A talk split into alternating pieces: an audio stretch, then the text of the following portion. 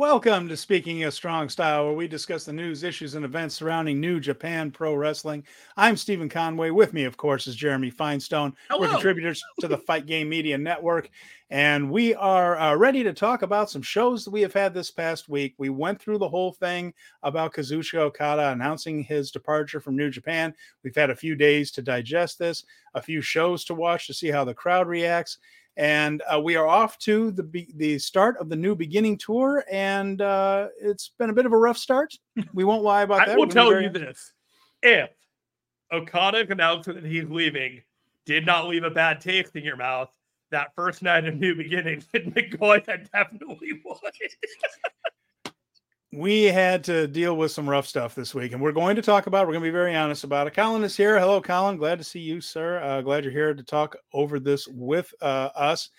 And we're going to be talking about the new beginning in Nagoya. We're also going to be covering the two Korakuen Hall shows, which were much Much better. better shows than Nagoya. and uh, we've got a lot to go into there. We're not going to just break down every single match because a lot of it was were preview tags, but there were some interesting developments there at Korakuen Hall as we head toward. Well, Tama Tonga's departure, we've now had it. Uh, Will Ospreay's is coming. Okada's is coming. Uh, Venkin says, "I like being right." Well, who doesn't? But uh, fair enough. Uh, we're for you, going to go ahead and get into this one here. Uh, yeah, it's again a few days to digest. On social media, you're seeing a lot of posts of Okada having last nights out. I saw one where he, Tanahashi, and Katsuyori Shibata had uh, Nice, some right? food out and uh, a little drink up there as they they say Little bit of goodbye to one another. There's a little bit of that, uh, some selfies, uh, and uh, you're just seeing a lot of things. The red shoes, another one that's uh, there's there've been a lot of departures in Tama Tonga as well. So it was a bit of a sad weekend in, in New Japan, and I think it spilled over to the ring a little bit, Jeremy, because there was a real malaise about the performances we saw in Nagoya this past weekend. What was that Sunday? That yeah, that definitely felt like everyone was like, you know what? We're just not feeling it tonight. And Yeah. the audience wasn't feeling it. Everybody just kind of was going through the motions. And by the end of the night, it was just like look at a good show. As much as you wanted to tell people that, you know, there were good things or that, it's like, sometimes you just gotta be like, this was a mulligan, guys. This was, you can just pick up and and when they got the cork and you know they kind of got their act together and the energy was back up and the and the Korakuen crowd brought that Hmm. one up. But when you talk about Nagoya, man, it was just top to bottom. Everyone was just sad about Okada, and it Yeah. wasn't. It wasn't like they were angry at the promotion or angry at Okada. They were just sad. Everyone was just sad. Yeah, everyone seems to understand what's going on there a little bit. So most of the feelings toward Okada are good, but everyone is down in mouth about it a little bit. Yeah. And uh, yeah, and we're going to get into Nagoya now. So we'll just start that one. What do you say? And you want to go top down, right? I mean, really, it's the best way to go because we'll touch on stuff as it went down the card, but really anything of note look at the top of this thing. The main event was the never open weight title match between Evil and Tama Tonga. Uh, and uh, what we saw here was a bit of an angle to start the match. So, uh, what happened was uh, Tama, of course, had his hair cut by Evil in a heat attack to try to build up this match. So, Tama tried to cut Evil's hair before it. And of course, that didn't quite work, uh, but uh, they brawled before the match. Hontai came running out to fight House of Torture. So there was this big group fight uh, that, that includes Shota Umino, Desperado, ELP, Hikuleo, uh, and that would set things up for a little bit later in the night. Uh, and in Korakuen Hall for that matter, too. Mhm. Uh, Red Shoes, this brawl goes all over the place. Red Shoes just throws the match out, throws out the main event. Right. Now we knew that something was coming because that happened in about two and a half minutes right there. And what Tama Tonga did was get on the microphone and said he didn't want it to end that way. He wants, since everybody is already at ringside anyway, let's make it a lumberjack match. So that's what they did. And uh, I think that was basically an excuse just to have everybody out there the whole night. And uh, they went about the match. Now that the the match itself went 18 minutes after the about the two and a half minute Mhm. brawl. Uh, and there were a couple of decent spots here in this one, but it wasn't a good match. This lumberjack match wasn't particularly good. Uh, one thing I did like was there was a moment where uh, Tama was tripped by one of the House of Torture members when coming off the ropes, and then immediately, and I mean like seconds later, Evil came off the ropes and Desperado tripped him. A little bit of that Rudo still in Desperado, which I enjoyed, and it got a pop from the crowd. Uh, the uh, Evil tried to run away with the belt, but the tag champs, ELP and Hikuleo, chased him caught him in the aisle and gave him a purple nurple. If you know the level of work that we're doing here, this was not impressive. Uh, Red Shoes somehow got involved in giving the Magic Killer. You know when he just when he's well, somehow he just put in the position to be the base, one of the bases. Yeah. Red Shoes is usually 10 feet away from the action, except for just before he's going to get involved. So it's one of the biggest tells in New Japan. and then somehow, Jeremy, being part of the Magic Killer bumped him because he stayed down sure. for a while after being part of the Magic. It's kind of like a sling blade where the momentum taking you down just knocks you, knocks the wind out of you.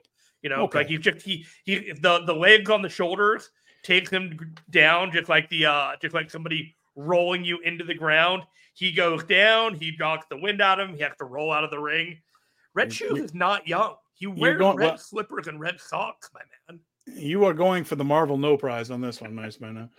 Um, how do you like that comic book reference? I get one in every once in a while. Yeah. Uh, a, uh, House of, anyway, uh, Red Shoes was somehow uh, bumped there, and uh, House of Torture attacked, but they couldn't put Tama Tonga away. They began hitting each other with all their weapons, uh, things going back and forth. Jado hit Evil with a cane, wrenches, and all that stuff. Red Shoes got bumped again. Rough night for him. Uh, Tama hit the TSD, but Togo pulled the ref out and then choked Tama Tonga with the garrote. This thing is booked within an inch of its life. Mm-hmm. Uh, Narita then hit Tama Tonga with a push up bar, got out of the ring. Everything is evil. And then that was the end of it there. Of course, we knew that Tama Tonga was going to have to drop this belt on the way out. It was a different situation than Okada, which we're going to get to, but he had to give this thing up. And uh, so he had a feeling that Evil was going to win this thing, and he did. But boy, this was not not a great match at all. It didn't really gel. It was a little clunky. I felt. Yeah, I mean, the takeaways were Evil's the guy to be the guy until they figure out what they're going to do with the never open weight title. That's fine. The role is exactly the same. And you know, the other thing is looking at out of this 2024 Hontai, you know, like they are they are trying to tell you at every corner, you know, Desperado is a face of Hontai and ELP and Hikuleo.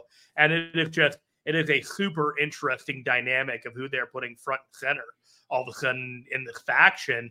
Uh, you know, three weeks ago, this was not who they were pushing uh, as, as this like the lion hmm. mark, uh, the shield of the lion mark. So I thought that was really interesting. I don't know if you got that. I thought that was an interesting takeaway, but the whole thing about just putting those guys as like the baby faces of all baby faces is super interesting. They hammered that point home in Korakuen too, which we will get to a little bit later. Flaming Shark is here. He says, "Too bad Tama couldn't go out with an awesome match like the one he had with Shingo at Wrestle Kingdom." Agreed. Yeah, yeah but it, the way the House of Torture works and the way Evil works, we're just not going to get that, are we? And as Venkin says, now we get an Evil title reign with interference in every match. Ooh, uh, I don't yeah. know. It might not be that long based off of some of the matches I've seen announced yep, exactly. Uh, we'll we'll see, we'll see. But that's a good yeah. point that we're going to again we're going to talk about that as we get to Korakuen because we know the direction for the never open weight title going yeah. forward. A little tease for later in the episode as we discuss look down the line. yeah, uh, and he said, uh, uh, Flaming Shark says, I wouldn't even be too surprised if Evil weren't the champion by the end of the new beginning tour. Yeah, well, yeah. Mm. More to come later on in the program about that one. But uh, yeah, it's That's called a uh, teaser, my friend. we have had a pivot a pivot in the never open weight title picture but that was that match, and uh, you know, I, I don't think we need to get into it. was it was uh, it was representative of the entire show. A valiant yeah. effort, but it just didn't land with the audience. And the wrestlers were having an off night too. Here's another one that didn't quite land either. The NJPW Strong Open Weight Tag Team title match was the semifinal, and that was the Guerrillas of Destiny, Hikuleo, and El Phantasmo, uh, who may have been under the weather by the way. We we found out he missed a Korakuen Hall show due to being sick. Chris Charlton, unfortunately, was not on the broadcast because he had the flu. Uh, so you know that's one of the things about a a, a group of traveling uh, show business folks when you when you're packed into buses and locker rooms together, a bug can go around very quickly. So it was, uh, uh but they, he was in this match, Hikuleo and Phantasmo, and they defeated Chase Owens and Kenta in the semi main. And this match was dull uh, it was uh, a lot of stalling early on. It was a slow start. Uh, and that could be down to the one guy that does have a lot of energy being under the weather, perhaps. Hikuleo tagged in after ELP sold for a while, and he did have a rally. And that was the first real crowd response in this match, mm-hmm. several minutes into it. Uh, it went a long time 21 33. It was slow paced, it was not exciting. Uh, and it, like I said, 21 33. And I didn't think this match picked up until they called the 20 minute mark. And uh, finally, there were some big moves. Kenta missed a coup de grace off the top, uh, ended up colliding with Chase. Hikuleo got a choke slam. ELP couldn't quite get a CR2 on Chase. Wasn't a great match. Again, maybe the flu had something to do with it. But uh, Guerrillas of Destiny defeated uh, Bullet Club. So uh, they still have both tag team titles and they still have another match against Chase and Kenta later for the IWGP belts. This one did not make me all that excited for it, though. Given what I saw later on in the tour, I was like, okay, I'm willing to call this just a bad night for everyone via sickness, malaise, sadness, whatever. Uh, but yeah, no, this wasn't good. And I'm just, let's call spade a spade. Wasn't good. And it's worth noting too, this was almost the end of Tama Tonga's run in New Japan as well. So that's going to have an effect on Hikuleo and ELP and those guys that are friends with him as well. It's been totally overshadowed by Okada. My God. Uh, but it, where do you even think he goes? there are a lot of choices that besides, I mean, both. Uh, I th- I actually think TNA might be the best spot. Yeah, I was, kind of, I was kind of thinking TNA might be the place for him right now. MLW is always a possibility. TNA, I think, would pay mm. better.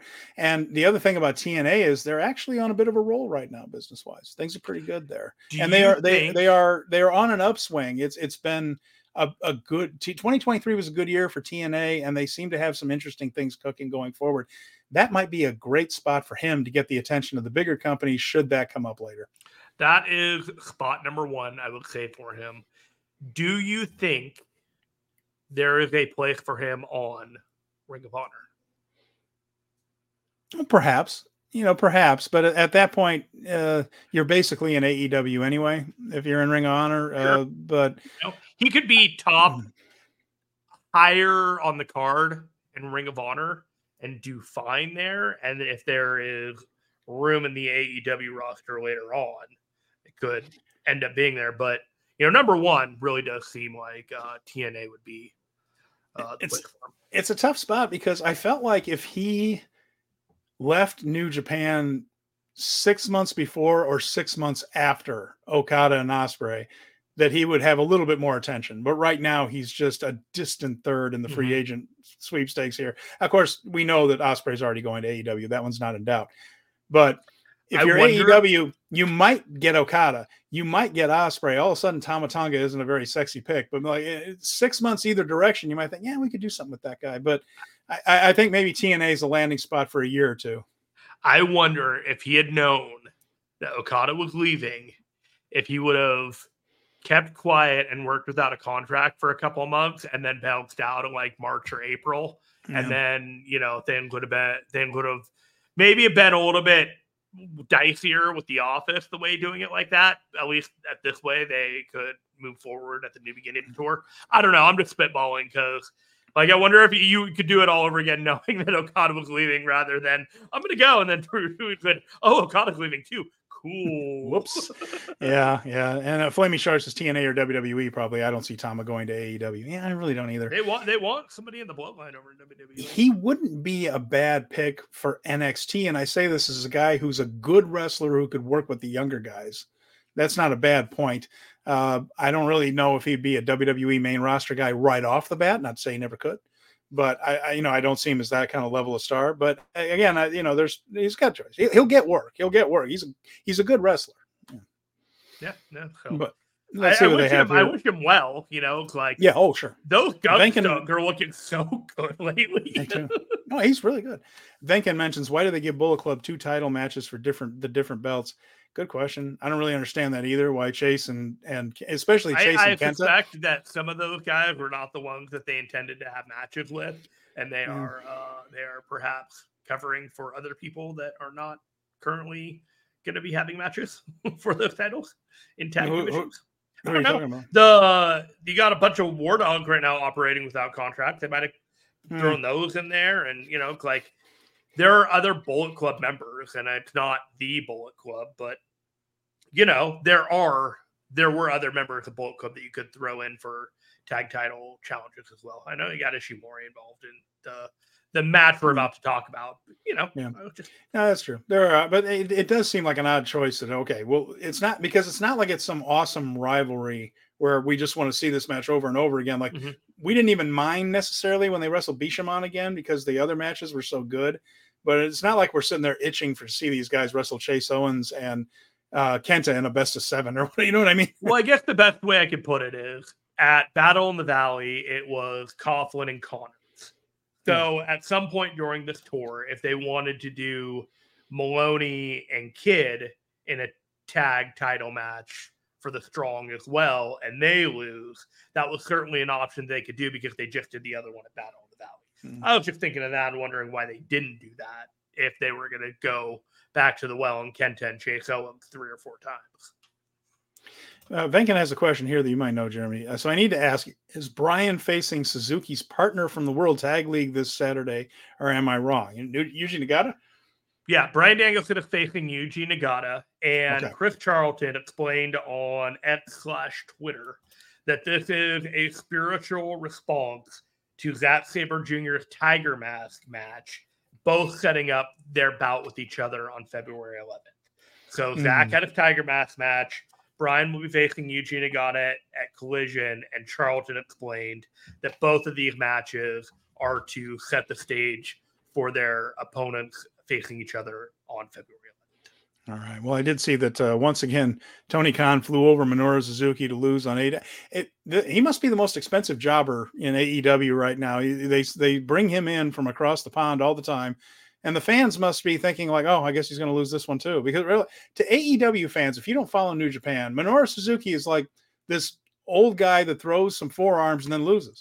He's the, the only old thing man on the seen. mountain that comes down to kick some ass. Doesn't win a fight, but he still kicks some ass. But does he? It's like I don't know. I don't understand. I didn't watch the match last night. I hadn't gotten there yet. It's been a week. No, I but, uh, usually fast, and I usually fast forward Adam Copeland. So I, I don't But know. We'll uh that that's the deal with the uh the Yuji Nagata match. Okay, well there you go. All right, back to the show. Uh, so uh, before that one, if you can tell that we were annoyed by this show, you're uh, so then we had the 10 minute ring fit match for the KOPW type. Boy, was this a whack job match. So You knew what you knew exactly the type of carny crap this was going to be. when you said every three minutes of a ten minute match. but this was absolutely bozo as far as the booking goes. So let's talk about this thing. So as it starts, I'm thinking, okay, this isn't so bad. But there was a rule in this one, and I'm not going to tell you now because they didn't tell us. So I'm going to take you through this match the same way they took us through it. Oh my Co- god, I forgot how this ended. Oh, okay, So- yeah. Okay. And Colin said he hasn't seen any of these things. So I, I, I'm glad. I mean, I think he knows who won, but I'm I, I'm just going to take you through this. So Ishimori and O-Khan, three minute periods between the three minute periods for 10 minute match. So there'll be three of those uh, at the three, six, and nine minute marks. You do 30 seconds of high intensity training. Okay, it's creative. I haven't seen it before. I'll give him that, right? And then, as it says, whoever has the belt at the end wins. Which I, which, okay, so fine. Ishimori sold for the first three minutes. So you figure it's like whoever has the most falls, you know, or whoever has the last one, because you know the scramble is whoever has the last fall when time runs out. Okay, fine. None of those. Listen to this crap. Ishimori sold for the first three minutes of this thing. Just ran, but he did run around a lot and he made O-Khan chase him. So the whole thing was that Ishimori was trying to blow up Great O-Khan because he's in better shape. After that, they did about 30 seconds of burpees and some other calisthenics. Uh, they did these 30 second periods always with Ishimori finishing before O-Khan and showing that he was he can do it easily, whereas O-Khan struggling. O-Khan played blown up, but he still controlled a lot of the next period. The next one was push ups, crunches, and squats. And I'm about to cough, pardon me. The uh the push-ups and squats, they were generous in the uh in his execution. Ishimori had it handled. O-Khan, his squats and stuff, uh Oh boy. they, they the form could be worked on. Uh, O-Khan played it up like he was gassed. So the last 30 second period, this is the nine minute mark of a 10 minute match, was lunges, mountain climbers, and some jumps.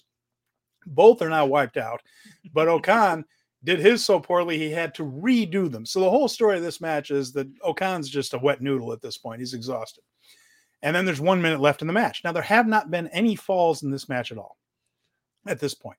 Ishimori snuck the belt into the ring. That's going to be important. and he puts the bone lock on. He tried to hit O-Khan with it, it didn't work. He gets the bone lock on. O-Khan powers out of that and hit the eliminator. When he hits the eliminator, he's dog exhausted, falls over, and lands on the belt. On the belt, you say? Which counts as having the belt when the 10 minutes are up. And he won the King of Pro Wrestling title because he passed out on the physical title belt. That's what the having the belt did not score a fall. There were no falls in the match. He landed on the belt, and therefore he is the new king of pro wrestling. This was stupid.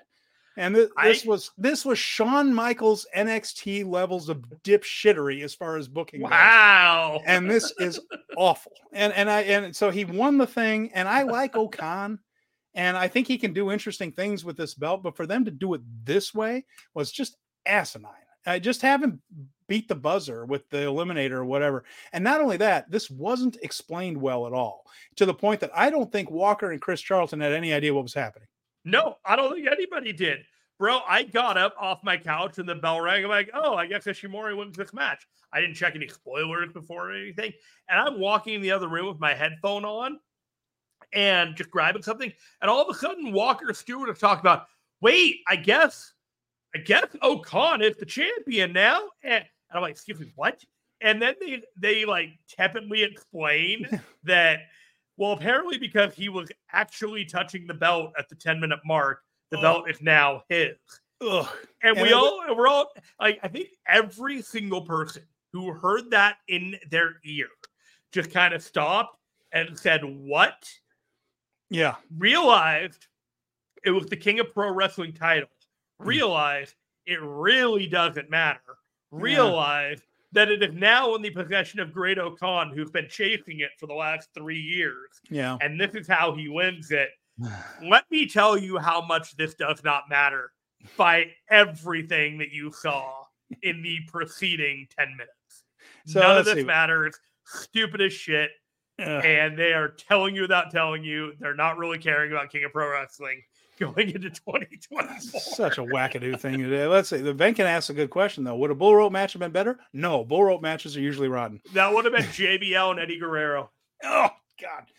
JBL. Oh man, one of the single worst people ever to main event in pro wrestling. Uh, Flaming Shark says this is one of the funniest finishes I've ever seen. The fact that this was a finish in New Japan of all places, wild. Yeah, this is like again, and I mentioned the Shawn Michaels thing just because, and I and I know he's taking strays as they mentioned right here, but his booking in NXT is is, is I, I, know he might not be the guy that's writing it, but he's in charge. His booking is 90 WWF, bro. Yeah, and it's it's like that kind of dumb shit where uh instead last man standing where the person like lean what was it the one person leaned on one of the announcers chairs and it rolled out from under him and they landed and lost because of that just stupid like i will it, i will say there are times where that stuff is super awesome and they have managed to have a couple moments where it's like you know what through all this crap this kind of makes it worth it kind of like that uh hmm. when Trick Williams won that Eliminator Challenge thing, where he like the timing, they pulled all that off in like one mm. minute. Like, honestly, for all the stupid shit that they do, the trade that he's getting today, I gotta, I gotta throw, I gotta, you know, gotta give him a little uh, credit on that one. Shark says this match epitomizes how little of a shit NJPW cares about this belt. New Japan would never have done anything remotely similar to this with any other belt. Literally, Shark, we're all the same way, like there, my yeah, yeah, yeah. Uh, John oh, the the Eddie JBL Eddie Bull Rope match was awesome. I, that that match will be as good as Eddie allows it to be, but JBL is one of the worst that ever was. If we there. could have gotten anything like that in this King of Pro Wrestling match between Ishimori and Great-O-Khan, which is kind of similar in the athletic department. there's no way to have a worse. That. There's no way to Venkin. Uh, there's no way to have a worse bull rope match than the EC3 one. Mm, that's a good point. It would have been better than that. That's a good point. Is there anything uh, else noteworthy on this show that we uh we have covered? Let me look at my notes here. The I did want to mention this that O-Khan has since in backstage comments mentioned a couple of things he would like to do with the KOPW belt, which is defend it at house shows. He mentioned defend it against local guys and have rules that reflect local values, like have uh, rules that mean something to the area in which the match is taking place, which could be interesting. Maybe we'll see. When I'm looking uh, through see. these notes real quick, I got one question for you. Yeah, go ahead.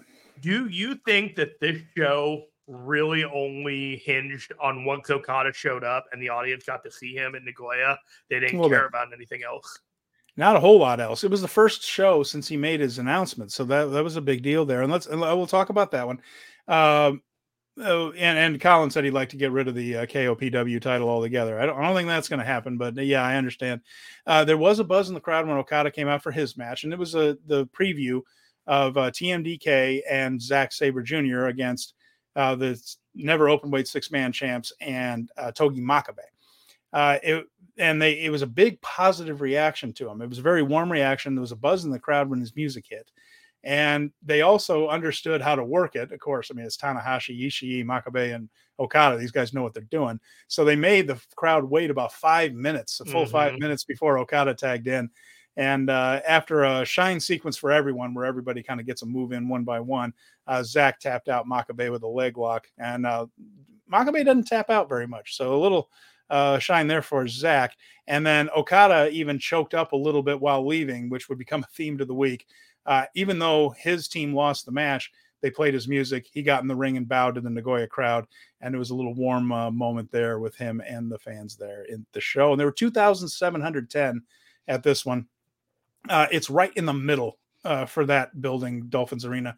They uh, drew 2190 for the New Japan Cup this past year, so 600 more than that, but they drew 3500 for the G1. So uh, about 800 less than that, right in the middle between the G1 and the New Japan Cup. Yeah, so it looks like we had a couple of House of Torture Hontai tags. We had a mm. we had the Just Five Guys and Lij ever living, ever dying feud continuing on yes. into its uh into its infancy. And then we had uh War Dogs and uh United Empire just kind of heating up their heating up their feud. The whole deal with this is we're having a lot of showdowns. The only guy in United Empire not around to really heat this up is Will Ospreay. Yeah. Yeah, and and it, and it was a good match, by the way. That eight man mm-hmm. tag that Okada was in, uh, fairly good. I mean, it, like they were all being very careful. The other match that did end up mattering, although we didn't know it at the time, was uh, Sho and Yoshinobu Kanemaru wrestling Master Wato and El Desperado. Right. Uh, it, it, was all to set up the what were supposed to be special challenge matches at Korakuen Hall. However, and in the end, it was a uh, wrench shot uh, from Sho on to Master Wato for the heel victory that didn't matter as much as uh, in the match. It looks like Master Wato tore his ACL, and so out. we have a we have a uh, sibling show on the Fight Game Media Network called The Boom, and Kevin Ely and, and Jake McDaniel uh, take their time at some options to disparage one Master Wato when they uh, when they see fit. And I was listening to their show on Tuesday morning as I want to do after they recorded, and they managed to throw in another little dig at Master Wato. It's fine. It's fine. You cannot like Master Wato, but as I'm hearing this, I'm like, I wonder how they're going to feel when they find out find that out, he yeah. tore his ACL, and they're like, yeah, it's not good. like, so yeah. hopefully they'll give a little love to Master Wato because it is always in good fun with these guys. Yeah. But oh, uh, oh yeah, but I got to, but I, I I got to inform them because they're not actively watching New Japan. It's just a gimmick to make fun of Wato. And I heard that. I'm like, oh, Wato deserves a little bit more love than that, my friend. We're going to give him the love that he deserves. We love Unfor- Wato here. Unfortunately, he's going to be out most of 2024 now. With yeah, uh, maybe maybe he'll be back for uh probably New Year Dash next year. Yeah, I mean, he like might he might manage to come back at a little bit. Late. It's usually about nine months or so, and maybe he can get uh, a little bit of uh, re- a few reps in. I just uh, wonder what he would do. You know, like he comes in around there, Super Junior Tag League. Is he might be able to make it to Super Junior Tag League, but if he if he's not, it's just like bring him in after. You know, a nice little surprise well, for. Well, well, he could have a tour like he did this past year, where he was sure. the extra guy in the preview matches, and it could just right. get him back up to speed, shake the rust off. It might be uh, a way to do it. And uh, Venkin mentions uh, ACL injuries are the worst.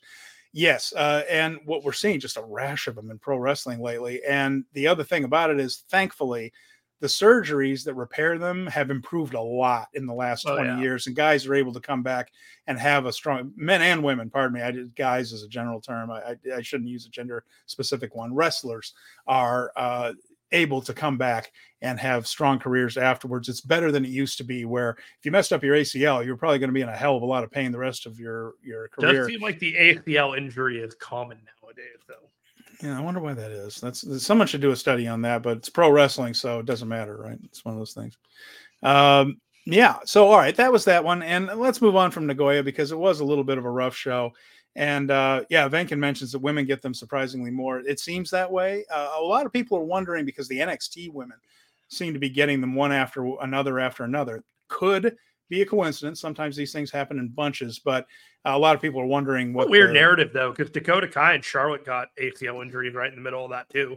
Yeah, well, I mean, Tegan Nox, the, the, the yeah. Nikita Lyons, uh, who else? Cora Jade, over and over again, mm-hmm. and it, it does make you wonder about the training there. If maybe there's a drill they're doing that might be too, putting too much strain on it or something like that. Anyway, I don't know. I'm not in there, so I'm not going to accuse anybody in NXT of doing anything wrong. But it does seem to be an odd coincidence. You know, they had another event. Want our record to be healthy, you know. Yes, uh, they had another event uh, in Shiga that was not televised. That was all preview tags. That was on the 21st, and then after that, we headed to Korakuen Hall. Thankfully, Jeremy, everyone was uh, in a better place as we uh, got into this show. Although Wato came out at the beginning of it to apologize to fans that he was hurt and he couldn't wrestle. They also did an angle with Sho where he was very carefully attacking uh, Wato. So you could tell that injury was very legit, as uh, Sho was very, very careful in attacking the, so sad. And when he, uh, he, came out and they announced it, I heard all that. I'm like, oh, bummer. Wato, yeah, yeah. He, he's solid. Like he's not, he's not the, he's not the mainstay. He's not going to be the front and center of the division.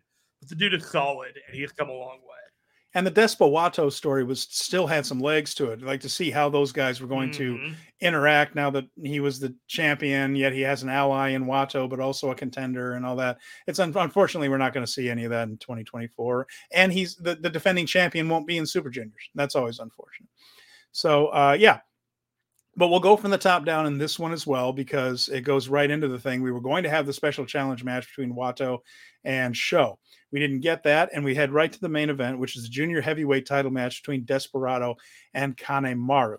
So it was all Kanemaru early, as you would imagine. Desperado had a little work to do here to convince the fans he might lose. Kanemaru was almost bullying Desperado here.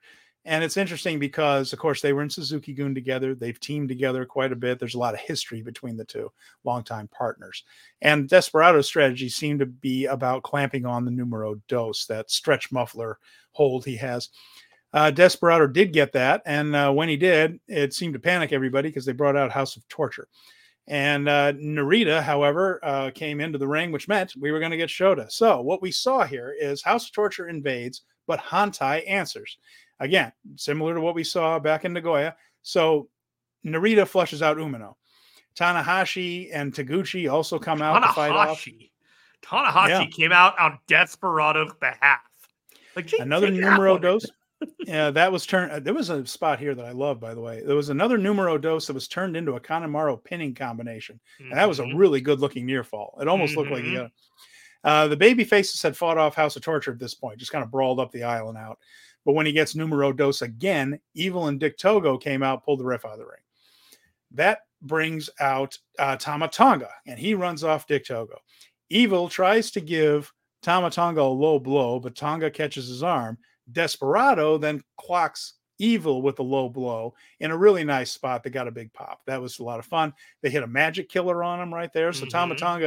Uh, may have lost the never open weight title. Evil was, the hell of that magic killer too. Yes, he did. And then uh, he was also going to go out a, a, hero here. So Kanemaru tried to do the Suntory surprise, spit the whiskey.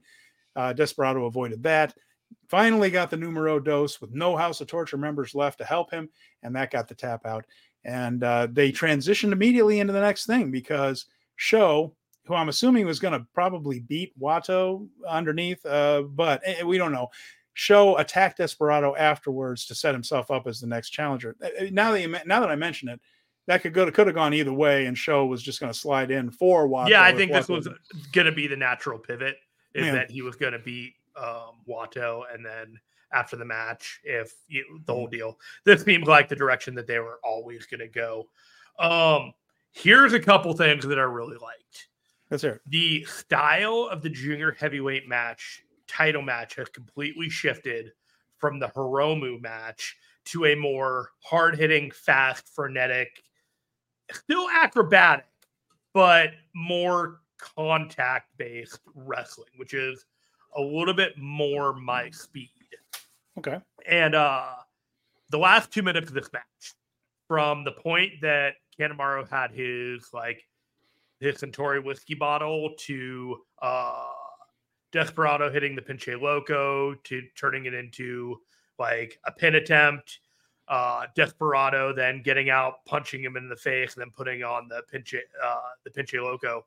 Uh, numero dos. The numero dos. Sorry, thank you.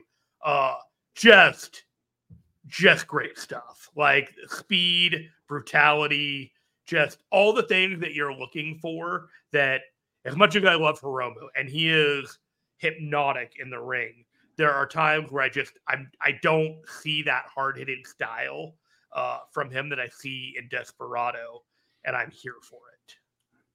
Well, that's one of the great things about the rivalry, right? Like they're very Yeah. different workers. Yeah. And uh, yeah, no, I agree with a lot of that. And so uh, let's get some comments here before we move on. Flaming Shark says, What I saw from two Korakuen Hall shows were solid.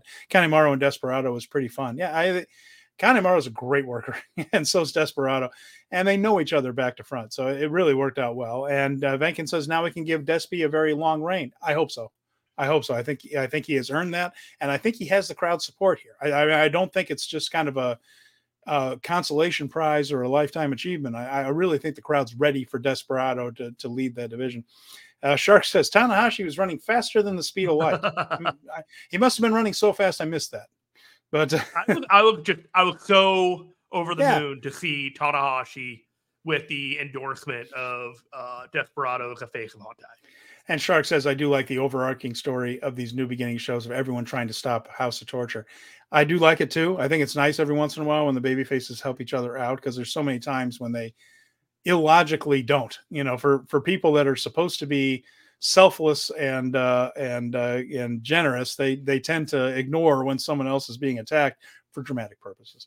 Uh Venkin mentions between the tag, if it's not the tag titles and the main IWGP title, I think every other title is up for grabs before the New Japan Cup. And Venkin says he expected the surprise to work on his former partner. Exactly. Hubris, I tell you, hubris uh, gets the heels every time. So good match. And uh, like I said, it'll it'll also be good if Sho is allowed to wrestle and they don't overbook it, and they will. But uh, f- when it's in the ring, Sho's a hell of a good wrestler. And I think he'll have a good match with Desperado when the time comes. All right, so now we got this one. Would have jumped to that. Yeah, so we had the Lij versus Just Five Guys match here. Uh, this was good, nothing wrong, but there was also nothing new. Uh, we've seen these preview tags to death. Taichi pinned Bushi after a super kick. Uh, so yeah, I mean, I, did you have any notes on this other than I, I just feel like we've seen this match twenty times? I'm just doing my diligence of running through these cards properly because everyone is listening and wants to know when if we skip over a match, somebody might get mad. All right. Before that one, we had Shota Umino, Tama Tonga, and Togi Makabe. They defeated Evil, Ren Narita, and Yujiro. Oh no, they uh that's not true, is it? No, no, no. It was the the heels won that one. Wasn't it a push-up bar shot on Makabe to win? I think so. Yeah. Let me double check. Uh, this real quick. wrestlingdata.com failing me. Uh let's see. And before that we had TMDK. This was again the the the preview tag that was supposed to be in yeah, Ren got it on. Togi. Ren Yeah, yeah, I thought so. Uh, so it was uh, Fujita, Nichols, Haste, and Sabre. They defeated Okada, Ishii, Tanahashi, and Honma. Now, this is where we need to start talking about Okada and Korakuen. Although Oh my god! the big stuff was on uh, the second show. A huge ovation for Okada again when he came out, and because they were setting up uh, the the never open weight tag the next night, Fujita Okada stuff was really good. Mhm. Yeah, it was a strong match, really good Fujita rally. They did everything they could to make him look good, and uh, Zack ended up tapping uh, out Honma with an armbar. But one of those things where there was a buzz in the crowd and big cheers for Kazuchika Okada when he came out. Now, because he had the match the next night, he didn't do any uh, big post match, you know, bows or speeches. He did one But though. you- he came out and he, he did he did a little bit.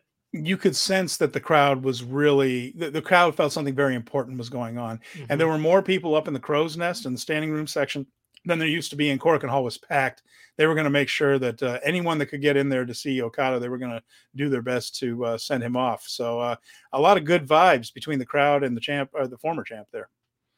everything about this just sometimes when you're watching a match, you can just feel like a low level like hum when you're watching it. Just a just like you're taking it something that you know is special.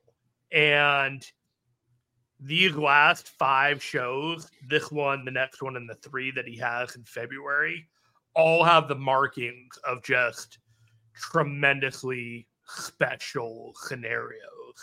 Mm-hmm. And even though Nagoya was like sad and there was like a malaise and bittersweet, Korakuen refused to behave that way. They were going to shower him, and they did with praise and attention and chant. The Okada chant that I heard in Korakuen, I feel like I have not heard for anybody in a very long time. Mm, like just yeah. sustained, uh, just determined, sustained, and passionate. And it was just like this is why New Japan app is made the way it is. So you can just go watch this match and just enjoy it and then put it down if that's all you want to watch. This is worth just watching and enjoying. It's all hitting home with Okada as well. You can oh. sense that he is a he's a very emotional guy here in a way that he isn't normally. And I'll tell you what, we're going to get to tomorrow because the emotions on uh, at that show were were pretty uh, fierce. Venkin has a question though. Is it fair to say this entire just five guys feud is just filler to get further?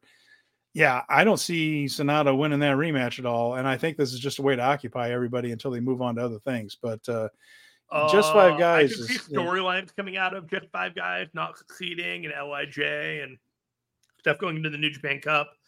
But at the same time, would you rather it was Evil and House of Torture right now? Because those are mm. your two options. yeah, that's very true. So you know, we're the matches are bad. No. The matches between just five guys and Lij aren't bad. They just aren't real fresh. Now, the one thing that they've tried to do to keep things fresh have Uemura and Tsuji going after each other all the time, and that has added a little bit of spice to it. I have to say that wasn't so bad. Uh, but uh, yeah, I mean, and we saw more of that here uh, on right. Uh, the next day too. Anything else from the um, anyone else from the January twenty third Korakuen Hall? Yes, I want to talk about the reaction to Kenta. Okay. Did you want? Did you see the reaction to Kenta? The the crowd sure. going nuts for him in this in this place. Haven't seen him in Korakuen in months. It was amazing. I was like, "What the hell is happening here?" Like, well, it's the thing. How can we miss you if you never go away, right? Well, he went away for a few months, and now everybody was happy to see him again. I what Kenta's a funny guy. He's he legitimately funny.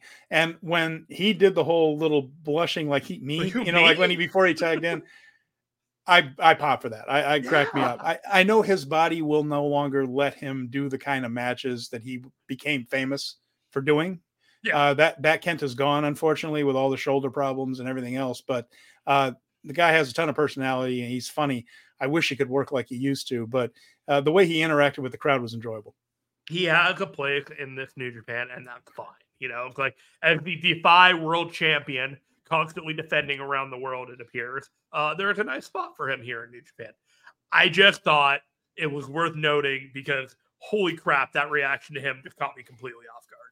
Every so also, often, every so often in New Japan, uh, crowd will just go nuts for somebody. I'll be like, where the hell did that come from? My other note is if you are cherry picking and you don't have time, and I understand, mm-hmm. to watch all of these events, one match that you should always, so far, go out of your way to see is any preview tag multi-man match between the United Empire and the War Dogs. These matches are great. Yeah. Like these guys are gelling wonderfully with one another. There's outstanding chemistry. And while these matches aren't long and maybe canon wise, we're just kind of filling time until they all clash in that cage in Osaka on February 11th, each one of these has been a really enjoyable wrestling match. And uh, they just seem to meld together beautifully. I'm enjoying every single time these two factions get in the ring against each other. You know what they're doing well, Stephen? What's that? They're they're building to a cage match exceptionally well. They are, yeah. Eh, for, they, for a company that doesn't do them, the stakes and the aggression is rising with each matchup, and they are wanting to tear each other apart, and the crowd is wanting to see them tear each other apart, and it's like, oh my gosh, we're in the middle of pro wrestling and it is we are and it's a company that doesn't do cage matches and they're no. building cage matches better than the companies that do yeah. Uh, so yeah that's worth noting uh, flaming shark says if anything kenta being more limited as a wrestler compared to back in the day along with him joining bullet club unlocked another level of charisma he's a treasure that's an interesting point because before he could just go on as being a wrestling machine And since he can't do that, he's had to let his personality out. Turns out the guy's funny as hell. Yeah. So uh, I, I like that. Venkin says, I'm really interested in where we go now. It, it's a lot of new frontiers going on here. Uh, Dunston's here. Good to see you, Dunston. Uh, late for the show. I'm glad you're here, though. Just want to say the Fujit is a future star. Yep. Gedo is teasing Gabe turning on Finlay. We're going to get to that in a second. You're jumping ahead.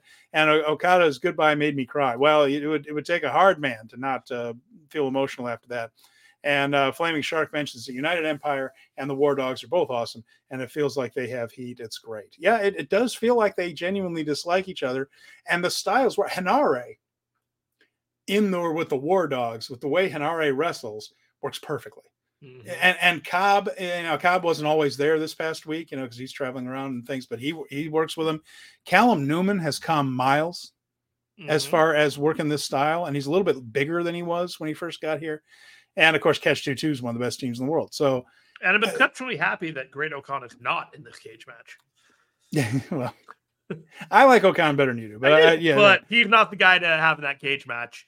Uh, I suppose not. Cobb, Henare, Catch Two Two, and Ospreay. Well, as they say too, there will be blood in that match. That match is uh, that, they're gonna need it. They're gonna need a new mat. There shall be one. flesh grinded on steel. well, they're doing all kinds of stuff that they and, they and they got to that on the 24th. So I guess should we just go ahead and go to the 24th then, or is there anything else from the 23rd? Absolutely. Let's go to the 24th. We're way ahead of schedule. This is so strange for us. So let me tell you something about this. Back after World Tag League, we talked about whether this match should be on Wrestle Kingdom. And I was staunchly against the idea because I did not want their first matchup to be relegated to 10 minutes at the bottom of a Wrestle Kingdom card.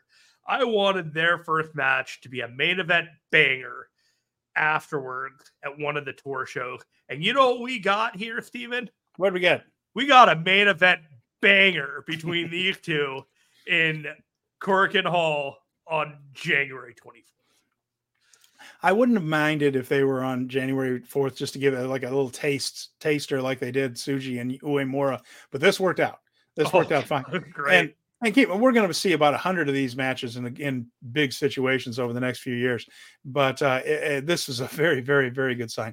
Um, oh, John LaRocca has another take here. It's a mistake not having O-Khan in. Japanese fans will be a bit more invested uh, if he was uh, if he was than a match with all Gaijin. I think it's kind of. I don't know if I agree there. Here- I, I understand what The he's thing- saying, but the I, thing about this is, I think this is a play for the dominance of the top Gaijin uh, stable, Mhm, and there may be stories coming out with the United Empire afterwards. yeah. be it Riddle, be it just kind of a deconstruction. Because if Ospreay's gone, there's Yeah. either a vacuum or somebody like taking the role Hmm. or whatnot. But and if- TJP is clearly angling for it, and he, the story might be that he doesn't get it. You know, there's a lot of things like that. And this. the idea that we're all kind of working with, I assume, is that this is to set up the Bullet Club as the dominant like faction moving Sure. forward. Uh, Mhm. you know, Ospreay, you know, his his whole group takes the loss, you know, and then we move forward with this. That's not necessarily for sure. You know, they're they could do United Empire and then elongate this whole thing even further. But I just I think I think the goal is to establish one of these factions as the dominant like Gaijin uh, faction rather than trying to put mm, uh, O-Khan or one of the other people in there where it, it- all of a sudden it's not about that. and I'm not detecting a lack of heat on this. I think the crowd is excited about this match, uh, even without O-Khan. The other thing I wanted to mention too, and and you have to temper this a little bit because the final quote unquote final we'll see as time goes on.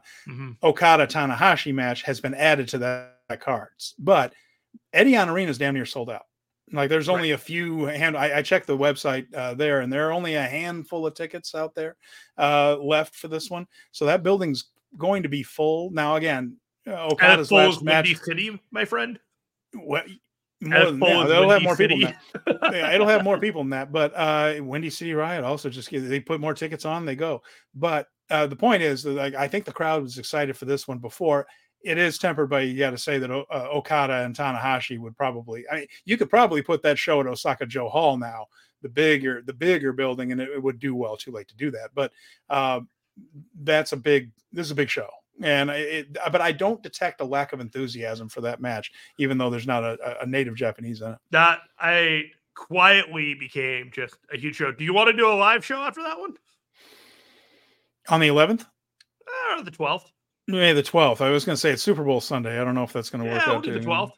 Well, we're hosting a party here for Super Bowl Sunday. It might be a little You don't want to do a show on that day, but we can talk. Nobody wants to talk about New Japan, but we can talk about it on the 12th if you want. 12th we might do. Yeah, that, that one might do. Right? Uh, let's see. Uh, we'll get to these here. Uh, oh, Venkin mentions that there's no way Ospreay would pick TJP over Jeff Cobb. Yeah, storyline wise, that might be a tough sell, but remember that Ospreay's not picking. So, uh, but uh, Flaming Shark says Narita and Umino was great. Best match I watched this morning, besides finally watching the Sherry Mayu match from January 4th. That was a hell of a match. Boy, that was so good. And then uh, Flaming Shark says, I'm sure Tanahashi Okada added to it. Big part of why the people are coming is for the cage match. And of course, right, Z- ZSJ and uh, Bryan Danielson. Uh, so that so that's I'm another not. I'm not underselling Okada's last singles match with Tanahashi in Japan for the foreseeable future. That is that is something that will get people to show up. That's a big show now. Yeah, I mean, it was a big show Big show. before. It's a monster show now. it is a So absolutely big show. Any Well, other notes about Ren Narita and Shota Umino? I think we kind of well, buried sure. We haven't even talked about the match yet. We haven't even talked about the match yet. Let's get to it. So this one was uh, quite the wild main event right here. It was uh, 33 minutes and 45 seconds. Didn't seem like it was that long, but it was. Uh, Umino jump started it as he should. I like when guys uh, act out of character when they're pissed. That should be the way he he should have worked this like he couldn't wait to get his hands on Narita. Of course, he's run in on Narita a whole bunch of times. It made perfect sense. He didn't just sit there and wait for the ring announcements. He's like, just let me tear this guy a new of Uh, new one.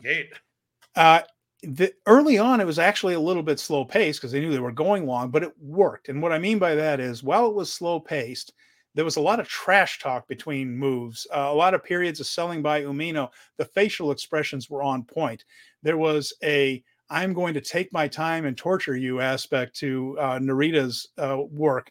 And Umino's selling, and these guys looked angry at each other. I, I, to me, it worked. Jeremy, what'd you think uh, before we get into the details? Uh, the energy between them felt genuine. I know it's all an act. These guys are all friends with each other and all that, but holy crap, they laid into him each other hard. Going into it, you felt the energy when Shota ran through him and threw him into the uh the ringside barrier right out the gate, and it was Mm. just like he launched into him. Uh, that was one of those moments like oh man, they're going a million miles an hour. I think there was a a ring rope run where Ren threw Shota into the rope and then tried to do a kick, but Shota ran past him. And Ren tried to do a clothesline, but Shota was so fast on the return that Ren barely had time to turn around and just take the uh, lariat I think that Shota had on him, and it was just they were going so fast at points, and the intensity was so good. It's a way that you can you only hit guys you like that hard in wrestling right, Right. If, if, if you actually don't like the other person you're in the ring with you can be professional but that level of trust isn't there. Like a lot of the stiffest matches are between guys that kind of like each other and they can trust each other like you know let's let's let's lay these in it'll be fun. I don't think I've ever seen a spot where, and maybe somebody can probably tell me if they've seen it before, but in Korakuen Hall, when Shota put the table oh over the steps, Oh, I know. Let's get to that. Let's not jump to it. was a lot of fun. So at the 15 minute mark, Umino got pissed off and just began walking through Narita's forearms. And uh, then he started rallying, almost the way Ishii does it, where he just says, not selling anymore. Screw this. Uh, they fought their way into the orange seats. This is setting up just so much fun. Uh, something I actually had never seen. And I, I was thinking about this. I have probably watched more matches from Korakuen Hall than any other single building in all of wrestling. Like the studio in Atlanta, Mhm. Memphis, Madison Square Garden. Those are the ones I've probably seen the most matches. In addition, like Notre Dame. Corkin where Hall's getting up there for me, man. I, I think I probably over the years since I was a tape trader and all, I probably watched more matches than Cor- from Korakuen Hall than any other building. Never seen what they were about to do. Uh, he carried a table to into the orange seats, which again I don't see very often No, and then hit Narita with it. Uh, someone's going to probably tell me where they've done it before, but I don't know. Then he took that table and set it up as a bridge between the handrail, not the handrails, but the uh, the the uh, the steps, the the, the concrete barrier, the concrete- that, that yeah. hold the that that stabilized the stairs Yeah. the rest of the area. and then so he sets that up as a bridge. Then he power bombed Narita through that table, and then Ren took it a step further by tumbling down the concrete steps all the way to the lobby. Just a great spot. They have this spot where the camera's at the bottom and Reg just laying there, Mm. and you just see his elbow start to dribble blood Yeah. from the impact of rolling down the stairs. And then Shota just casually just walks out. Like, Yeah. no, I'm not done with you yet. Yeah, yeah, no, no, no. I'm, I'm not done beating your ass. And uh, just cool spot. Chance for Umino going all through the uh, the arena. Uh, later on, uh, they fought their way back, and there was another table, and Ren gave him the overhead suplex, the overhead belly to belly through the table on the outside. That was about at the 25 minute mark. Uh, more big moves after that. Uh, they just start hitting each other with big stuff, and also uh, Ren was working toward getting sleepers on Umino. Uh, Dick Togo came out, of course, it's House Sure. Torture, right? Red Shoes was bumped, of course, it's House of Torture. Uh, beatdown uh, came on Umino, including the big uh, Dick Togo crotch chop. And then at 30 minutes, the lights go out. And uh, when the lights come back up, Tama Tonga has appeared back in the ring. Uh, he runs off a Hero few of the House of Desperado comes back out, and then uh, Tama Tonga hits a gun stun on Evil. Desperado hits a pinche loco on Sho. Umino and Narita trade near falls, and they try to get sleepers. And then Umino finally has had enough. I've stands all I can stands, and I can't stands no more. Umino hits a spinning Death Rider for two, Blaze Blade, and then a Death Rider for a decisive victory here. And uh, so for now, for now, Shota Umino has vanquished Ren Narita and has gotten the big victory, won a Korakuen Hall main event. The crowd was going crazy for this. They loved it. And then afterwards on the microphone, Tama Tonga said his goodbyes because it's the end of his run in New Japan. And his last words to Shota Umino is go get that never open weight title back. And Umino says, yes, sir. So there you have it. Uh, after this, he has run through Ren Narita, the number two guy in House of Torture, and now he's ready to go after number one. So the feud going forward for Evil is trying to keep that never open weight title away from uh, a, a really uh, a really good Shota Umino who has a lot of goodwill and momentum right now. yeah. This was terrific. Got to get me a shirt that says Shota Umino and the Heroes of Hontai. Let's get to some comments though. Uh, anything else you want to mention on this before we get to comments? I I have to say that this was a very important match for these two. Yeah. And a very important match for New Japan. As much as Okada leaving is really important for New Japan, the fact that these guys can have this level of match at this stage of their career makes me feel like putting my confidence in them and Yuya and Desperado and Yota and Hiromu is not a bad decision at all. This was fantastic, and it just made me even more confident that uh, the future is going to be fine. And then we had uh, Flaming Shark says, I really like Umino's facials. He's got a disappointed face that reminds me of his dad. It was pretty great. This match had time to breathe and hit high gear when it was ready. And uh, oh, yeah, this uh, said Ren had to do the Mayu tumble. And uh, too bad we didn't have more stairs. Yeah, that's true. Uh, and then Dunstan says going after the Never Belt is a smart move for Shota, not only to rejuvenate the title, but also elevate Shota if he has an exciting long reign. Venkin mentions everyone is sick of House of Interference, uh, torch, uh, House of House of Interference, House of Torture Interference. They should be the House of Interference. Well, that's the storyline now is that everybody is fed up with it, and of course, as uh, Shark says, that implies that people weren't sick of it already. And Venkin mentions it was a dead rider. Yep, you're right. It was. There was one of those was a dead rider in there. Uh, that is true. And then uh, Shark says Evil Shota and Desperado Sho are nice additions to the February 3rd Sapporo card, along with Riddle and Tanahashi. Looks like a pretty good card. Yeah, well, let's I hope it will be. And uh, yeah, so we had that, and that was a really strong ending. And that wasn't even the most uh, em- emotional thing in the in the show because we had uh, some other stuff here the never open weight six man title match. So this is the one where uh, has been moved forward. This was originally going to be in Osaka. Uh, moved it up to uh, be Okada's last match at Korakuen Hall as a New Japan wrestler, contracted wrestler.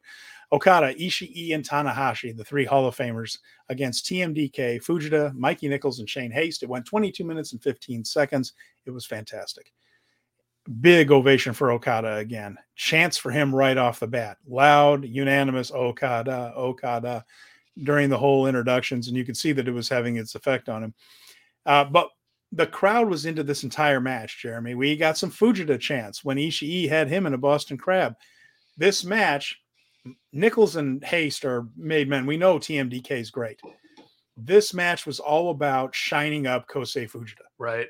Even though it was Okada's last match and he did get the final say in it, and we'll talk about that. But Fujita was made to look like a superstar here. Yes. They really loved it, and and I, the crowd was into it, and you could tell that everybody was having a good time with it. Uh, Fujita actually reversed a Tanahashi dragon screw into one of his own. Mm-hmm. Uh, it was all about the vets making him look good. Uh, there was a there were Ishii chants as well after he kicked out of a tank buster. Uh, I love TMDK's power bomb into a superplex spot. They hit that on Ishii. That's one of my favorite things in wrestling now. In the end, it came down to Okada and Fujita. We had a little bit of the Okada get off my lawn, Okada uh, here. Uh, Fujita actually collapsed while running the ropes, and Okada had a little bit of a smirk, like, "Yeah, yeah, I see what you got." But then Fujita mounted a comeback. And after that, we really got fun. The crowd was hot when Fujita got the advantage. And instead of pie facing him, you know, where you put your hand on the guy and just shove his head back, he was pie footing Okada uh, when Okada was on the mat. And Okada just had this look like, you little punk son of a run run. You know, it was great. And Fujita hit the German with a bridge for two. He ducked a rainmaker, but then ran into the Okada dropkick. Okada hit two short arm clothesline, but Fujita ducked the Rainmaker and got an Okada roll with the deep bridge for a very scary two count at the 20 minute mark that had some people in the crowd thinking, oh, they are going to put the kid over. Not quite. Uh, afterwards, though, beginning of the end, Fujita ended up in the ring left with all three opponents. He took a sling blade from uh, Tanahashi, he took the sliding lariat from Ishii. After that, he was pretty much dead meat. It ended with Okada's greatest hits. He hit the drop kick, he hit the flying elbow. Mm-hmm. He hit the Rainmaker pose, and then he just gave him the straight up Rainmaker for three. Great match. Even though he did the job, this helps Kosei Fujita a ton. It was it was fun. It was well worked. It was emotional. We'll get to the post match after this. In the end, though, Jeremy, do you agree with me that this is the best loss of Fujita's career? It's only going to help him. Oh, come on, yes, absolutely. I mean, okay, let me ask you this: After Okada announced that he was leaving, did it ever change? Did you ever think that TMDK might win this match? No, uh, not really. As I just thought that they aren't going to have Fujita go over these three guys in this situation here. And I kind of suspected exactly what was going to happen that the match was all going to be about Fujita getting close but losing with valor, and that that would be the story. Uh, and I thought that if there was ever a belt and a situation in which vacating the title was a was a better option than putting someone else over, mm-hmm. it's this one. This See, group of Hall of Famers have brought so much to was, that championship. and so it's it, it's fitting for them to relinquish this. These are three of the best that's ever been in New Japan. They teamed together for a long time, brought the level up, and now I think those, even though they vacated them, I think whoever ends Did up they with these titles, them or just Okada. Oh, I mean, everyone was. I mean, remember there was an intriguing story that could Ishii even team with Tanahashi, sure. and then they learned but are to they work still, together. Like, are they just going to find a third, or are they just drop the belt? Oh, they. I, I. Well, that's a good question. We don't know that going forward, but either way, whatever way they decide like, who do you replace forward, Okada with? Like, it's just hmm. like it, it's scraps, and I don't mean that to diminish the person doing it. That's that's a little disrespectful to them, but it's like you put them in a losing scenario. So I was just curious about that. The only other reason I didn't think Fujita that this team was going to win was they just had Zack Sabre Jr., Shane Haste, and Mikey Nicholls face them as well. And yeah. if this team beat them and Zack Sabre didn't, that doesn't look good for just chrono- chronology. And you'd have to pull that thread in TMDK because Fujita yeah. is still a young boy, right? Like he's still on excursion. Kind of, sort of, but Ish. yeah, I, yeah. And uh, Dunstan says this match was awesome. I, I did, and then they, they, did sell a lot for Venk. Venkin mentions they sold a lot for Fujita right there, and uh, yeah, the Okada drop kick. He kind of got Okada with one of those too. And Dunstan says Fujita is so young. Yeah, he's 22. All he needs is at least an excursion to find his unique style and character, and he will rival Hiromu. We think so. That's pretty high praise. Uh, and Colin mentions it was just Okada. No, they haven't really said what Tanahashi and Ishii are going to do if they are going to try to find a third, or if Okada vacating the title means the whole team does. That they haven't really said a whole lot about yet. I guess we'll find out going forward. Uh, so yeah, what do you think, Jeremy? What do you want to do? To put a cap on it, I would just say this match is not going to win any award anywhere, but it was a fantastic match. It was super special, and I encourage everyone, yeah, who's ever watched any match in Okada's career to go ahead and watch this match and the post show that we're going to talk about because there was just it was one of those things that once you watch it, it's much like the Jay Briscoe thing on Dynamite. It was just a special time to be a wrestling fan. And if you love wrestling, make a point to watch the January 24th Never Open Weight Trios match on New Japan World because it was great. All right, take it from there. Okada got on the microphone afterwards and said, uh, I don't want to cry. I've cried enough. Oh and then God. absolutely sobbed, broke down into could not do it, uh, choked up. And, I uh, started uh, crying. I, it I'm was a 43 really... year old man, and I felt for this dude. Like, this is just like we've all felt every bump that he's taken, man. That's when he announced that he was vacating the championship, and what what else was he going to do? uh, but uh, at that point, he thanked Ishii, he thanked Tanahashi, he thanked the crowd of Korakuen for their support. Uh, he was crying. Uh, dozens of people in the crowd were crying. She they were chanting his name. Like uh, wiping they, a little bit. they went back to post match comments. You, the post match comments, Tanahashi talked for a little bit, full of respect for Okada. Tomohiro Ishii choked up and had to turn away from the camera. 100% genuine. Oh. Uh, could not continue his post match comments because he was so choked up. And I love that he said I learned a lot from Okada both in and out of the ring, which I thought was a very interesting thing mm-hmm. for Ishii to say. That I think he may have picked up on some of the ways Okada interacts with people, uh, which is almost universally praised. Right. And uh, just not only the work, of course, in the ring, because Ishii doesn't take a backseat to anyone, neither does Tanahashi. But I thought it was fascinating that he said I learned a lot from him, even though Okada's a good bit younger than him. It's uh, these guys do travel together. Like the factions travel together, and they're together a lot. And you can tell what this, uh, how much he means not only to the company but to the people who consider him friends. It's right. it's it's a, some real deep stuff. A real impact that this man had on New Japan Pro Wrestling, not only as a leader in the locker room, but as a leader of the company. Mm-hmm.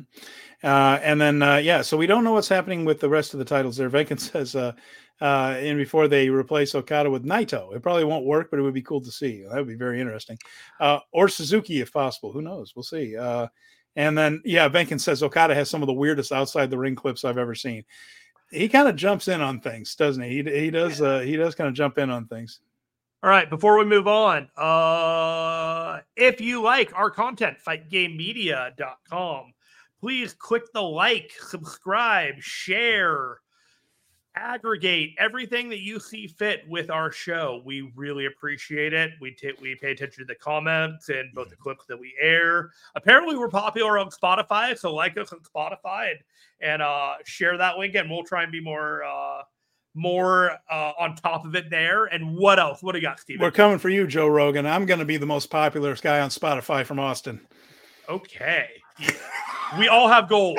We all have goals. Hey, and, I want that hundred uh, million dollar deal. Is what I want. And I will be the guy sitting across from you if you do your Joe Rogan rants. Apparently, I love. I. Uh, I mean, I, I get a kick out of Joe. Don't worry. we it. are nearing three thousand subscribers on the YouTube channel. Wow. If you can help us get to that point, eternally grateful.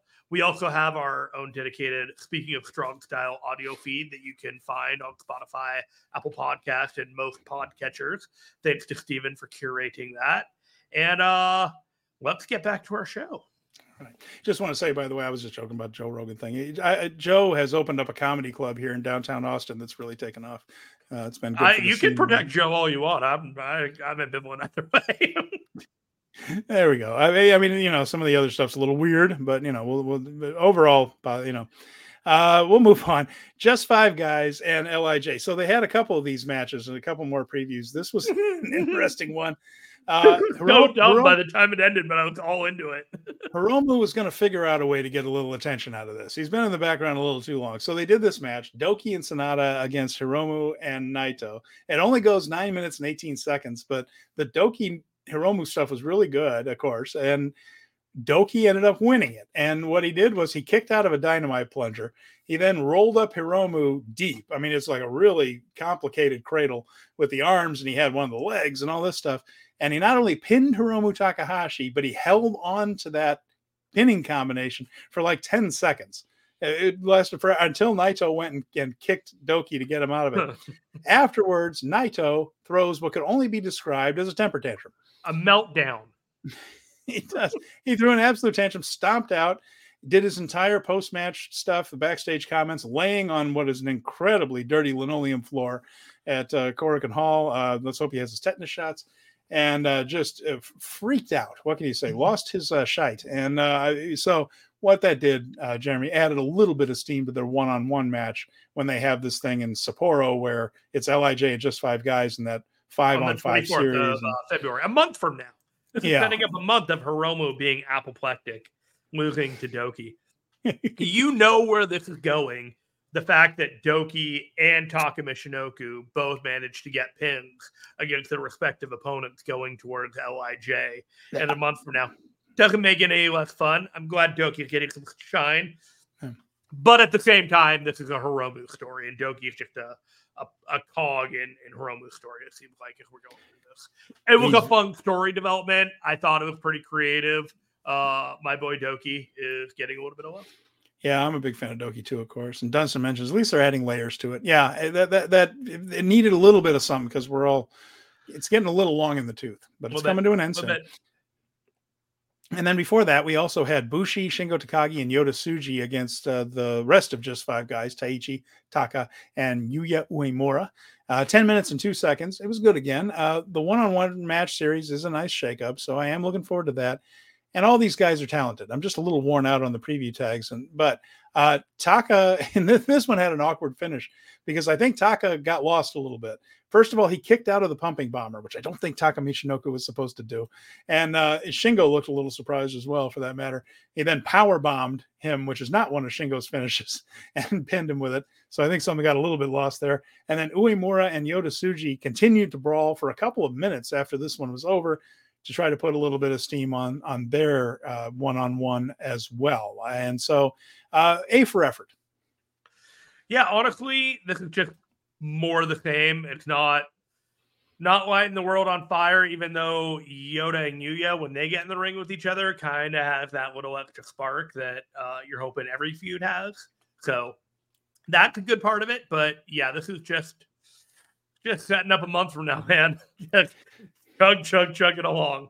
I don't know if we really want to have Lij versus House of Torture after we've had just five guys versus Lij and just five guys versus House of Torture, but it feels like it's the natural next step, doesn't it?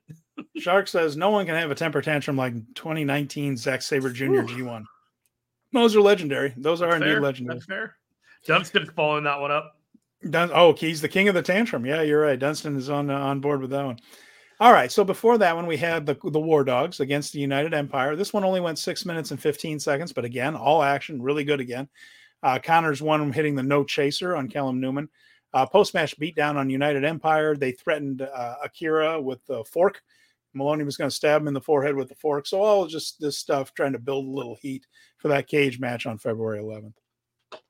More of the same, hot, hot, but nothing nothing like amazing that we have to like, oh, you have to check it out for this. If you're enjoying what is going on with these two, these two factions, more of the same. Go wild.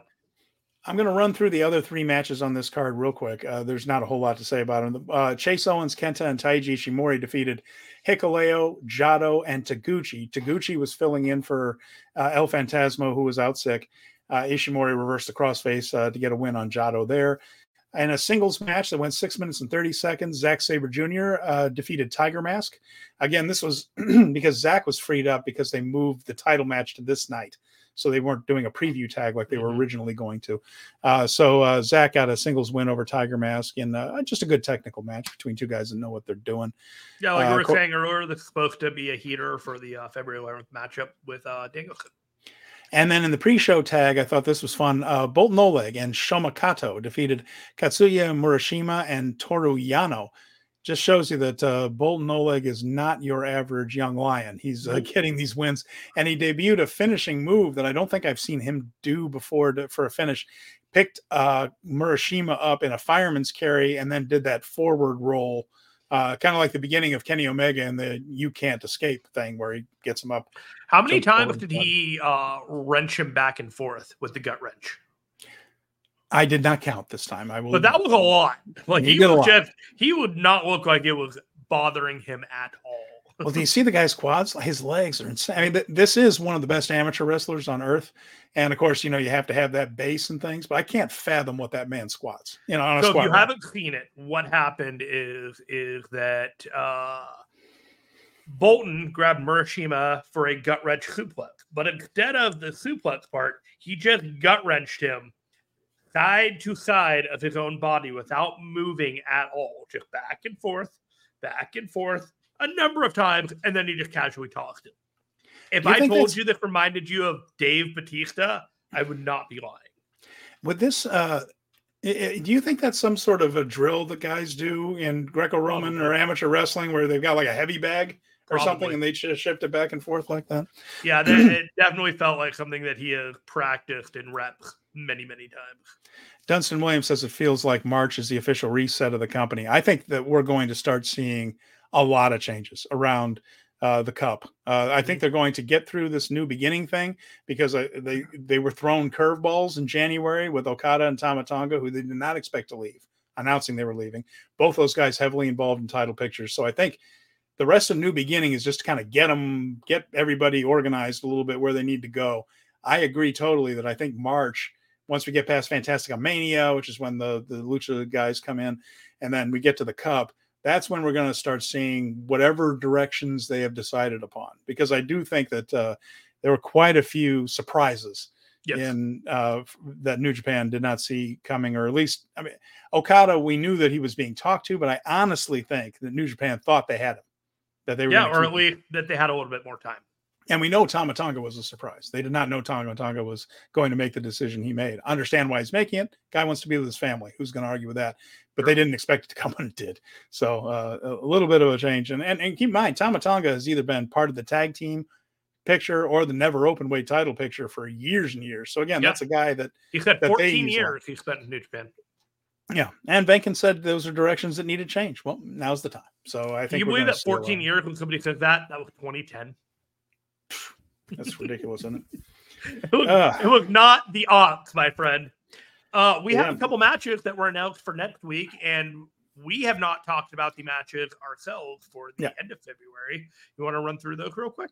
Yeah, let's go through some of these. So well, let's go with what's coming up next here. So the next time we get on to uh, uh, NJPW World, there are some shows going uh, that aren't going to be televised. Uh, and the, there's some at the end of January that are part of the Miyajima boat race in Hiroshima. It's called Strong Splash.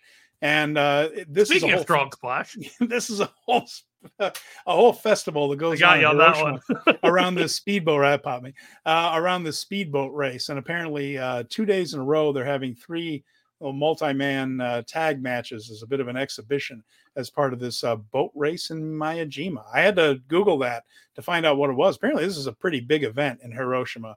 They're on the water, this uh, speedboat race, and so they're going to be part of that uh, festival there. You can watch three tag matches a day on the 27th and 28th in uh, one of the convention halls there. A rising tide with hell ships, my friend. Oh wow, you you you were ready for these. Uh, oh, I gotta say. Then there are some house shows. There's one on February 1st in Nagano, the Saitama on February 3rd. And then uh, the next time we're back on New Japan World, it'll be on Sunday, February 4th at Korakuen Hall. We have some matches here. Uh, singles matches pitting the United Empire against the War Dogs. We'll see Henare versus Gabe Kidd. That will be the uh, Slobberknocker. Jeff Cobb versus Alex Coughlin. Uh, interesting. Uh, I, I, wonder if Coughlin's going to throw around Cobb a little bit. He's pretty strong, dude. Callum Newman and Finlay and then we will also have the junior heavyweight tag team titles, Catch 2 2 against Moloney and Connors. And uh, again, TJP has been hinting that maybe he'd like to step up in United Empire. He's also hinted that he is going to move up to heavyweight. Uh, Francesco Akira even uh, kind of confronted him a little bit in backstage comments about, hey, what about Catch 2 2? So uh, this could be a way to get the belts back on uh, the War Dogs. And if they have other plans for TJP, uh, we'll have to see. It'll give us a hint as to what they have in mind going forward. I'm definitely curious, but uh, yeah, I feel like the winners of this are not going to be the winners of the cage match, and I'll leave it at that. Okay, and we'll see how that turns out. There was a note about the fifth when they got to the next match. There's uh, hold on a sec. The uh, just five guys and Lij are having right. a match on the fourth, but can you explain to me about their match on the fifth? Well, it is a faction warfare gauntlet match. So just five guys against Lij. From what I kind of picked up from Taichi, see if you got the same impression. We're going to start one on one. Whoever wins or gets a fall or eliminates the other, I don't know if over the top is going to count. Then the next guy from the eliminated faction comes in and it goes and until they have a match. Yeah. And so like one guy like Sanada could potentially wrestle three guys and then lose on the third and then like the other team the other side can run through but they'll eventually get down to the final guy on either side kind of thing and then you know have a winner I, so i apologize for coughing by the way cedar fever is a real thing here in texas all the cedar trees are pollinating like hell. I don't even know what like, that is, but it sounds awful. Cedar anyway, trees. It sounds it's, like it's, you're going through your own gauntlet match. No, it's, it's allergies. Cedar. It's cedar. It's cedar wood. We have all kinds of cedar trees, and this is their time of year to pollinate, and everybody is so just kind of first, drowning in this. Uh, they get uh, the first to get all five eliminations, basically. So yeah. they'll they'll run through. It's uh, it's not like a war game or anything like that. It's next man up when you get pinned, and they'll probably navigate it to the last guy and the last guy. Oh yeah, so we'll see. That's coming up on the fifth. The only other thing on the fifth, uh, let's see. No, that's about the the main thing there. The rest is tags. Then we have more house shows. They're going back to Saitama, Fukushima, and Ibaraki, and then we go on to New Beginning in Osaka, and uh, into an old, almost sold out Edion Arena on February 11th. This is the one we're probably going to do a live show on February 12th. Super Bowl. Sunday here. We'll avoid that, but that one has uh, headlined by the steel cage match between United Empire and the War Dogs. Also, Okada versus Tanahashi uh, for the last, the quote unquote last time. We'll see. Zack Sabre Jr. and Bryan Danielson. And the IWGP tag team match between Chase Owens and Kenta challenging Hikuleo and El Phantasmo. Hopefully, uh, they can pick things up a little bit from that match we just had. That's followed up by Fantastica Mania for a week between February 12th and the 19th. A lot of that one is going to be on NJPW World. I have not unpacked that yet, so I can't talk about it. But next week we'll talk all about Fantastic February 23rd and 24th is, of course, the Friday and Saturday in Sapporo. The big part about that it'll be Kazuchika Okada's farewell, and we have some other matches that we didn't have last week. On the 23rd, we will have the never open weight title match between Evil and Shota Umino. We'll also have El Desperado versus Sho in what's called a special challenge match, not necessarily a junior heavyweight title match. We'll see if there are other angles between now and then. Yeah, he had, he had Desperado said he is not putting his title on the line against. That's right. He said no. We'll see if Sho does something to piss him off enough to do so. Uh, TV title match: Tanahashi defending against Matt Riddle, and then the global title of Nick Nemeth and David Finlay on the 23rd. The next day, on the 24th, the singles match series with LIJ versus just five guys. And that'll include the Naito Sanada IWGP World Heavyweight title match. And uh, that's the main thing there. And then, of course, Kazuchika Okada's final New Japan match. Those matches not yet announced. I thought we might get one more never open weight title match uh, or never six man title match out of those guys. So it's really interesting that uh, his last two matches. What would you do? Singles match or tag match? man, you know, I wonder if the last one isn't going to be like some sort of thing like they did for uh, Shinsuke Nakamura, where it's chaos as a group together against oh somebody, yeah. uh, where everybody's kind of wearing okada shirts or something like that and that way all of chaos is there to kind of hug him and send him off and do the speech. Yeah, they could do it I'm kind of leaning that way. easily. Right and so I'm, I'm leaning toward that being the case uh, I was wondering where he was. There, your dog. Uh, but uh, I, here's a question from Colin that I like a lot, and I want to get to this while we're here. I know guys like Okada and Ospreay uh, will possibly come back for the big shows. Because I mean, if they're in AEW, we assuming they they we're assuming they might come back once in a while. Do you think Tama Tonga Tonga Loa will? And uh, again, that all depends on who they sign with. If he signs with uh, the Fed, if he signs with uh, Triple H and WWE, nope. But uh, if he's in AEW or even TNA or MLW, I, I could see him coming back sometimes. Yeah. Uh, yeah, I perhaps. Yeah, it New depends. Japan shows like Windy City, like down the line. I think he'd be a, Yeah, a great strong person to come in and do a match. Yeah. Some strong shows in the U.S. It all depends a little bit on how much Tama Tonga pissed him off by giving him short notice on him leaving too. There could be a little of that. Uh, so yeah, and uh, Dunstan says that tag title match is filler. Kind of feels that way, doesn't it? Uh, I'm, I'm hoping Hikuleo and ELP win that one and just kind of move on to other things, but we'll see how it turns out. Well, uh, speaking Uh, of Windy City, there got a couple of uh, additions to that.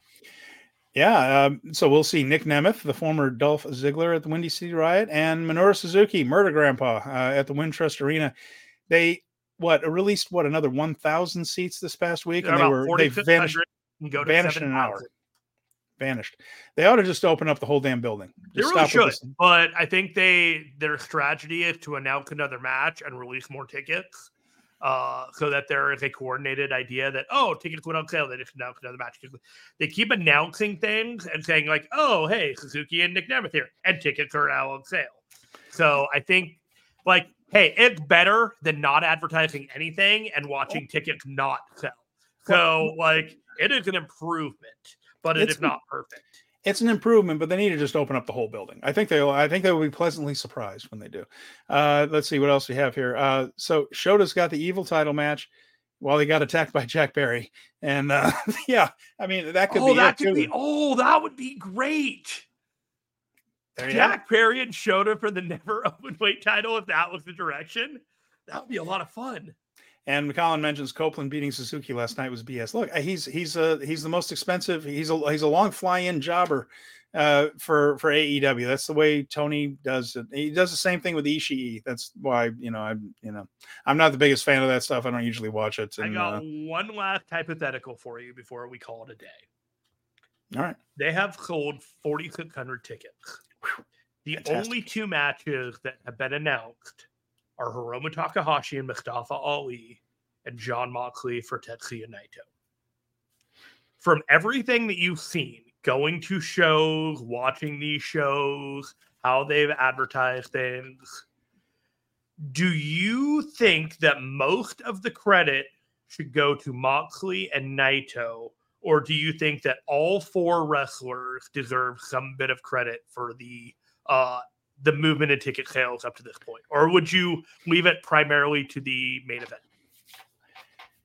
more the main event than Ali and Hiromu, but Ali and Hiromu are doing their part. One, uh, Mustafa Ali is a Chicago guy, doesn't hurt. Mhm. Uh, Hiromu is a draw. There's no question about that. Uh, they, I mean, they, they did well the 2300 arena when and when Hiromu was by far the biggest star there. This is a bigger crowd. Moxley and Naito is a match that feels fresh and people want to see it. I think it's also a testament to how Chicago, one of my favorite cities in the world, is uh, and, and where I kind of was. Uh, I grew up near there, not in it, but near there. Uh, it might be the best wrestling city on the face of the earth. That's not Tokyo right now. I mean, it, it, they just will show up, and they'll show up with enthusiasm. So I think that's a bit of a testament. It's in the right city. It's got an exciting main event that feels fresh. Uh, Moxley in New Japan is very special. The the New Japan Moxley is very special. Not that the AEW one isn't, but there's he has an aura in New Japan that's really special. And you got Hiromu, and with the other people announced and other things that have been hinted at for this show, I think people are very excited about it. It does feel like a really big show, and I'm I'm thrilled they're getting this kind of crowd. I hope they've taken the lesson from it, which is announce the damned matches. For God's sakes, I hope they uh, might can film it right. like there, there can be a lot of attention on this card and on Oh, this show. sure. It can't look like a strong show. Well, it can, oh God, but I yeah, would. I it just it just needs to look better. Well, you're right about that, and they- and it needs to be mic'd better. Chicago's Yeah. loud. Let's hear it for the love of God. Mic the crowd better. Venkin says Stardom is selling pretty well for the U.S. show. I heard. Hope so. Yeah, and uh, yeah, and then uh, Perry versus Shota for the uh, t- uh, Never title would also be good. Dunstan says, yeah, That is quite the thread pull on that one. That was a great That's- call. Yeah, that could be a way to do that. It could be a lot of fun. We also saw uh, Satoshi Kojima go to MLW and beat Sami Callihan. Uh, Thank you for week. taking the bullet and watching that one, Steven. I did watch it. It's on NJPW World. Wanted to mention one other thing uh, there. Uh, NJPW World is starting to build those archives again. It's not mm-hmm. All the way there, but if you notice, they've added a lot of uh, historical stuff, including uh, past New Beginning tours, and also what before it was called the New Beginning, it was called the New Year's Golden Series. There's stuff going all the way back to the 80s mm-hmm. that has guys like Hulk Hogan, Jesse Ventura, and Tiger Mask, and Dynamite Kid, and stuff like that. So we're starting to see. It shouldn't have taken this long. I, you know, no, I'm not. You know, I'm not trying to advocate that the NJPW World thing has been great, but uh, starting to see those archives like they promised come in finally, and there's some good stuff on there. So go ahead and uh, explore, take a look around. Well, as we leave this weekend, Steven, and we have more shows, let me just tell you that I am eternally thankful in light of everything that has happened here on this Thursday, January 25th, 2024, that the biggest problem of our wrestling promotion is that its top star is leaving for greener pastures. Yeah. What yeah. a bullet dodge today, my friend. I don't know what you're referring to. You're like, the Vince McMahon news again and all that. Yeah. There. Yeah, North I American wish Wrestling. luck to those covering that topic. Not interested.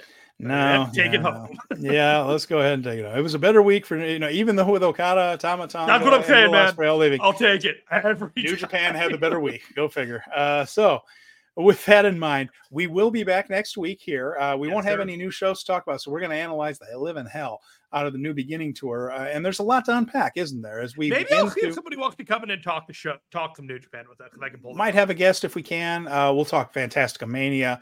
We'll really examine this new beginning thing, like you uh, folks have mentioned in the comments. Feels like we're coming toward the true new beginning, which will be after this tour and we're the New marching Japan Cup. to a new beginning at the New Japan Cup.